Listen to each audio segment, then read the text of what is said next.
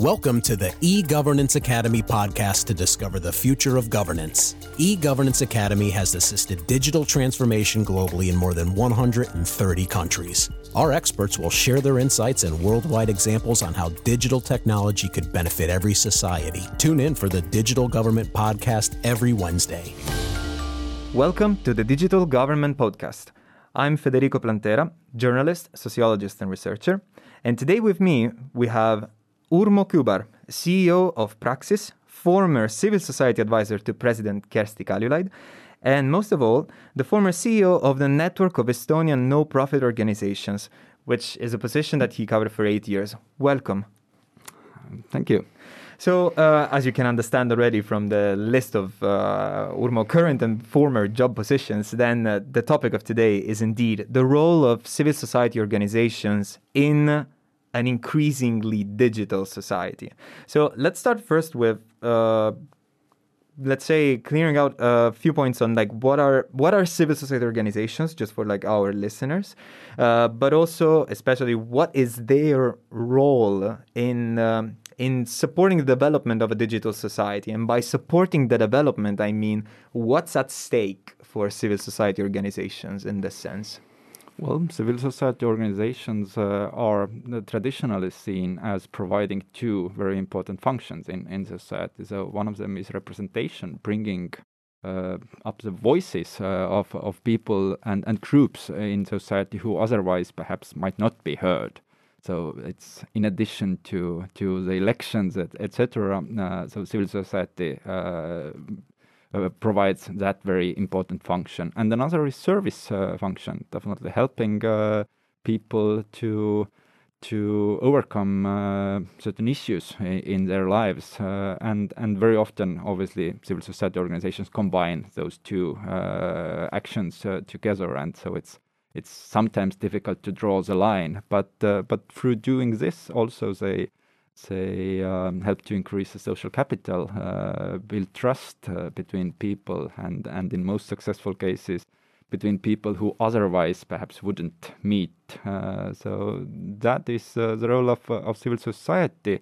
And um, the role of digital uh, in, in their work is, is obviously you, you, you can't see those those things differently, especially now, 2021. Uh, it's digital is everywhere, and uh, and it's it's very smooth. Uh, this uh, uh, interaction between online and and in so-called real life uh, happening. So so that's naturally combined into the work of of non-profit organizations.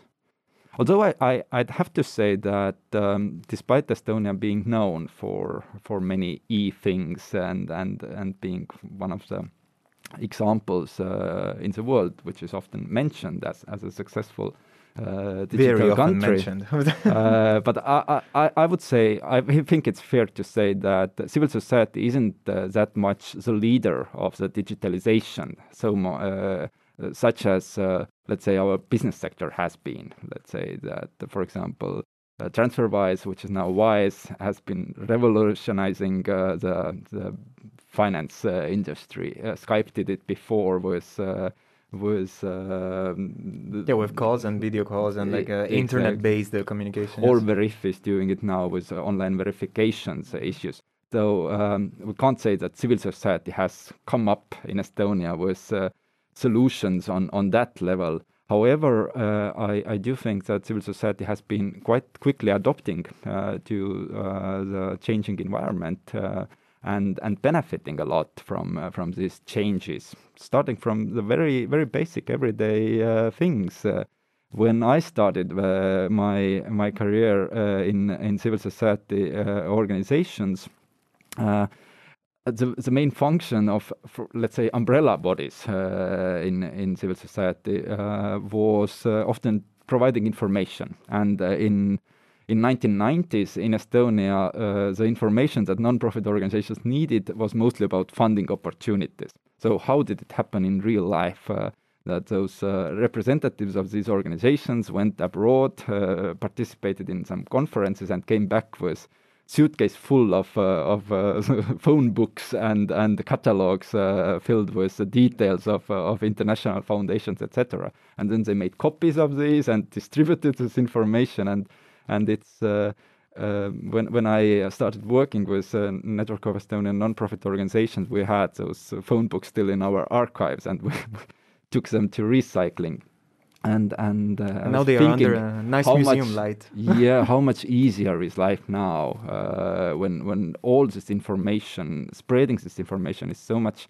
quicker. Uh, like registering organizations online, uh, filing your taxes, doing uh, all the information exchange that you need to do with uh, with government it just takes a few minutes instead of uh, hours or days or weeks that it uh, took earlier. So clearly, it's uh, it's making life so much easier. But it's interesting that you highlighted some uh, digital solutions that basically, uh, how to say.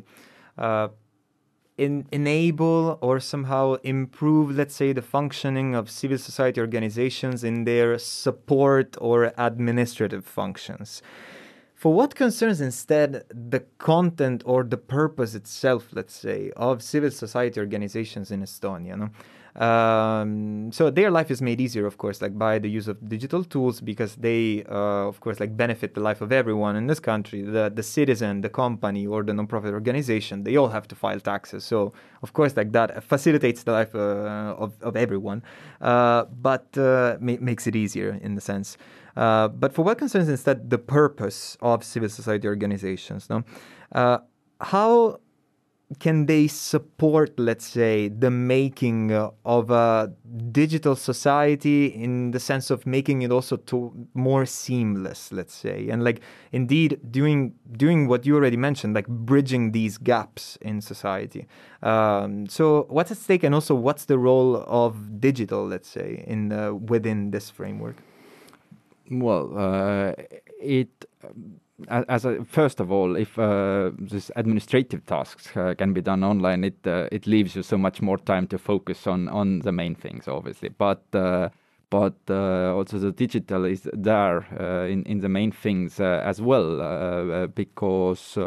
Let's say perhaps one of the best known Estonian civic initiatives, Let's Do It, when it started in, in 2008, uh, the it, its goal was to clean Estonian nature from illegal rubbish that was taken there by, by people who who didn't care. Uh, simply, uh, yeah, yeah, who simply didn't care. So first, um, uh, the idea was was pretty innovative uh, back then that we could put together those resources that we have. That there are people who are willing to to uh, contribute uh, towards uh, this great goal of getting our nature clean again. Um, but uh, but we need to organize them somehow. We need to know where where the help is needed, and and so uh, let's do it. Started by mapping uh, trash, which was back then. You know, it had just become possible thanks to GPS systems that you could go around in Estonia, and and when you found this this rubbish, you could you know, uh, put it on a map. Uh, you could take a picture showing that uh, what does this place look like. Uh, you could add the information. How many people would it need to to clean this place? And then people all over Estonia uh, could register for for that. Again, doing online. I I wouldn't imagine uh, an event of that scale without the help of digital tools. But obviously, the, the then all the preparation became possible thanks to these e-tools. Uh, on the same uh, at the same uh, time the event itself was very physical you know people coming together and and and doing the job um, and and yeah so this is one of the examples how how digital solutions help uh, civil society to create the change what uh, what they they want to do. And building up exactly like on this last sentence that you just said, uh, why would then so what is the perspective of civil society organizations, first of all, towards the term in itself, seamless society? And why would they, why is it in their interest and also in the interest of the people who uh, refer to civil society organizations to have a more seamless society uh, whose realization, of course, can be massively facilitated by uh, the use of digital tools. Yeah, I, think, as I understand uh, this uh, term seamless society, it is a society where different groups and sectors work together effortlessly and and uh, and combine their unique strengths. Because, like, let's say, let's take public sector, civil society, and business sector. We all have our unique strengths, uh, which others don't, and vice versa. So um, uh, if we combine these unique strengths together, then we can do great things. Let's say, uh, for example, let's take the issue of domestic violence, uh, which uh, has been for long overlooked uh, in Estonian uh, society, but but it has been and and still is a great problem for for too many people. And and here, civil society has fulfilled the role of uh, of uh, you know uh, this early um, alarm, like understanding that this is an issue that, that needs help, starting providing help to, to the victims, uh, uh, starting, starting uh, drawing public attention to, to the issue. But there are limitations to the work of, of these organizations. First of all, resources, as they very often don't have a great deal of them and and there's also uh, civil society organizations can't do the work of a police or a legislation uh, makers. Uh, etc. That that's why we need public sector also here, and uh, and with, with their um, potential yeah, and, and, their contribution, and business sector uh, in in terms of uh, of perhaps providing resources for that. And and if these all three sectors and media also come together and and uh, join their forces for the common goal, uh, then great things can happen. And for a person who needs help, for the victim, uh, it is not actually important if the help comes from the public sector or from a civil society organization. She doesn't have to know it. Uh, even it's important that the help is there, and the help uh, is provided in a best way if uh, if all these sectors um, combine their strengths. Have you seen steps towards this seamless society becoming, let's say, more of a reality in Estonia during your time as a as an advisor to President Kersti Kaljulaid? What's your uh, what's your take on that? I, I think uh, because it, just for the, for our listeners, uh, the the side note is that uh, Urmo has become CEO of Praxis uh, pretty recently, a couple of months ago. Uh, but up until that time, basically for four years, uh, you've been indeed like uh, advisor to President Kersti Kaljulaid indeed on civil society. Uh, so that's that's the side note. Thus, what is your take? Yeah, and the journey has been even longer. Uh, I, I think I started with the topic uh, as a, a, university student. I was studying journalism and working as a journalist, and I started writing uh, about these issues. And yeah, so like my journey is is about 20 years uh, long in, in, in this field and obviously the, the development has been tremendous uh, during that time including uh, this uh, understanding of why do we need to work together. I, I remember back in in uh, in 2000 and around uh, that year it it was quite unclear to to most of the society like what is exactly the role of civil society organizations in a modern democratic society you know, we had this history of our singing revolution, and that was like citizen movement uh, that led to the independence, uh, re- regaining the independence of Estonia. And, and I guess everyone understood that. But now, when we have our own country, what is the role of civil society organizations? So I think it was unclear both to the civil society organizations themselves. Clearly, it was unclear to politicians, uh, although many of them had grown out from uh, the uh, civic movement. But uh, but yeah, the understanding was mostly lacking, and and it has started building this. that actually there is a great a great deal to to uh, succeed uh, when we work together. And uh, and obviously, it isn't just you know a smooth ride. it has its bumps all the time, and and I think that's how things should be. But by now, clearly, uh, both sides uh, uh, have uh, seen the benefits of uh, successful cooperation, and and that's something that we aim to.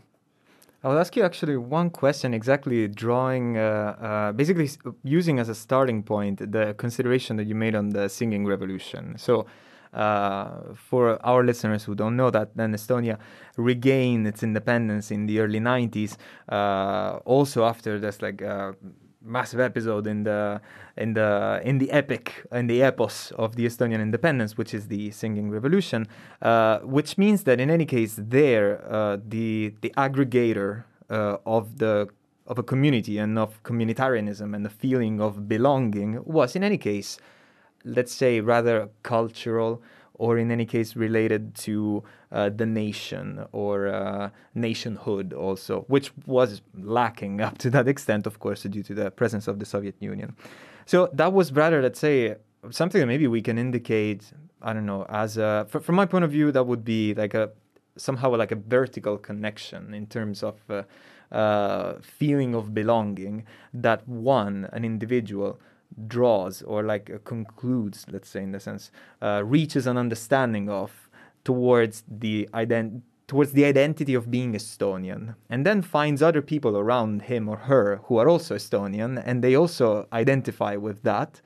But maybe the horizontal relations between from person to person might also be weaker, let's say, than we think, because Estonia, uh, Estonia, as other post-Soviet countries, of course, had historically low levels of uh, social capital in terms of generalized trust and the trust in others, let's say, within the society. So, from one side, we have that. And then from the other side, we have the fact that some may argue that the increasing digitalization of society, by cutting some links which we might even find, I don't know, annoying on a daily basis, such as going to uh, a public uh, sector office and like talking to an employee.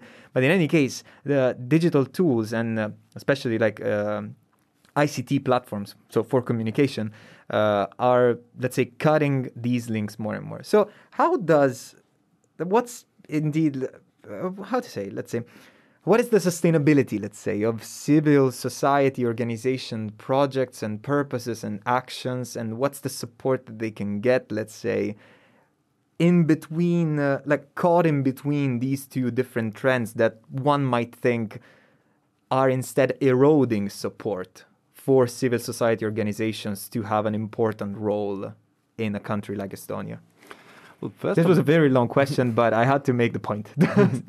I, I think that regarding social capital, one of the advantages of Estonia is being a small country and uh, and um, a country that is not very hierarchical uh, and a country where social mobility, at least until now, is quite easy. So uh, thanks to the quite good education system. Uh, so even if you come from uh, not that advantaged uh, family background, it is still for every kid in Estonia. It's possible to get a good education that uh, helps you to to enter the best universities in the world. Let's say that the degrees of separation uh, upward are fewer than in maybe more uh, legacy-based Western societies. Yes, as, uh, uh, definitely. And and if there's uh, the saying of six steps of separation, yes. Uh, I think in Estonia it's a maximum of two or three uh, yeah, that, steps that you can reach anyone. The handshakes, like the handshakes that it takes to reach the U.S. president in the U.S. I think that it was it's that the degrees of separation. Yeah, when I was for one year, I was I was working um, in U.S. for Smithsonian Institution which was a great year. Uh, and at some point, uh, I counted all the management levels up to, uh, between me and and the top uh, level uh, president of, of that institution, and that was eight levels. And I can't imagine. Of course, it was huge organizations. There was like eight thousand people working for that, which is. Uh, unbelievable in Estonian context, uh, but uh, but I, I couldn't imagine in Estonian society so many management levels. Here, it is very easy to to meet anyone. at you know, you go to the same supermarkets you you go to the same uh, sport events uh, if they take place, uh, and and so um, you you always you can you can reach anyone quite easily, and therefore I, I think uh, the social capital um, it has to be taken into consideration. Uh, it's uh, ridiculous in Estonia if some person starts to think of him or herself as as being above uh, other other people uh, here. So. Or as being also like completely separated from the rest of the polity, let's say. Exactly. Uh, uh, so that's important. However, of course, the digital uh, development has, as everywhere in the world, it, it has made it so much easier to to stick to your own kinds, uh, to to surround uh, yourself with people who think a similar way to you, which is you know quite comfortable in in, in some aspects. This bonding social capital, as as Robert Putnam has uh, has named it, and which is also important uh, uh, in in life, uh, but as as also Putnam uh, that bonding social capital helps you uh, to to get by, uh, but uh, bridging social capital, which is you know connections between uh, people who are different from you, that helps you to get ahead. Yes, uh, and and uh, and yeah. both. for you personally and as well as for the society as a, as a whole. So um, uh, that needs uh, special effort, uh, I, I, I, do believe. Digital development brings opportunities for that, but it doesn't take place uh, itself. Uh, I think it's uh, natural for us to to try to find people from our own kind, and and so now we can. You know, surround ourselves with similar thinkers from all all around the world. so we don't need to to uh, look for contact with different uh, people. Uh, but but civil society, if they take that into consideration and really focus on on that, uh, then they can bring together these groups and perhaps they have better position for that than than many other uh, institutions uh, in society. The same, let's do it is is one of these examples where those people who you know, despite their political mindedness uh, or uh, despite whether they believe uh, that there is this virus or, or, or whether it's a huge conspiracy theory they can still come together and, and work for the same goal, uh, like cleaning their communities, doing something together. And uh, yeah, through that, these contacts uh, can take place, and, and also it, it helps to understand these people better. So, so I see this uh, is is a very important role. uh, of civil society organizations, and and here uh, digital capital can be used for both ways. You can it can be used for separating people, but it can be used also for bringing people together. So digital tools can help build this trust in each other, bridge these gaps. Let's say within even like uh, actually even more so like in a small, relatively small like society uh, like Estonia, because I mean we should not forget indeed that Estonia uh, has a little over like one million people in the whole country. So uh, definitely then digital tools and uh, rather uh, more digital oriented and digitally savvy actually not just oriented but like knowing what are what is the potential that these digital tools can unlock in terms of the of the connections that they can uh, build in society can help indeed the purposes and the and the goals of civil society organizations which are of course always uh, committed to pursuing uh, something that is of public interest, so that is a public good. But Urmo, we will have to close it here for today. Thanks a lot for this conversation, and thanks a lot for joining us at the podcast. It was my pleasure. And uh, that's it also from your host, Federico Plantera. And uh, tune in to the next episode of the Digital Government Podcast. This podcast is brought to you by eGovernance Academy. Tune in on next Wednesday.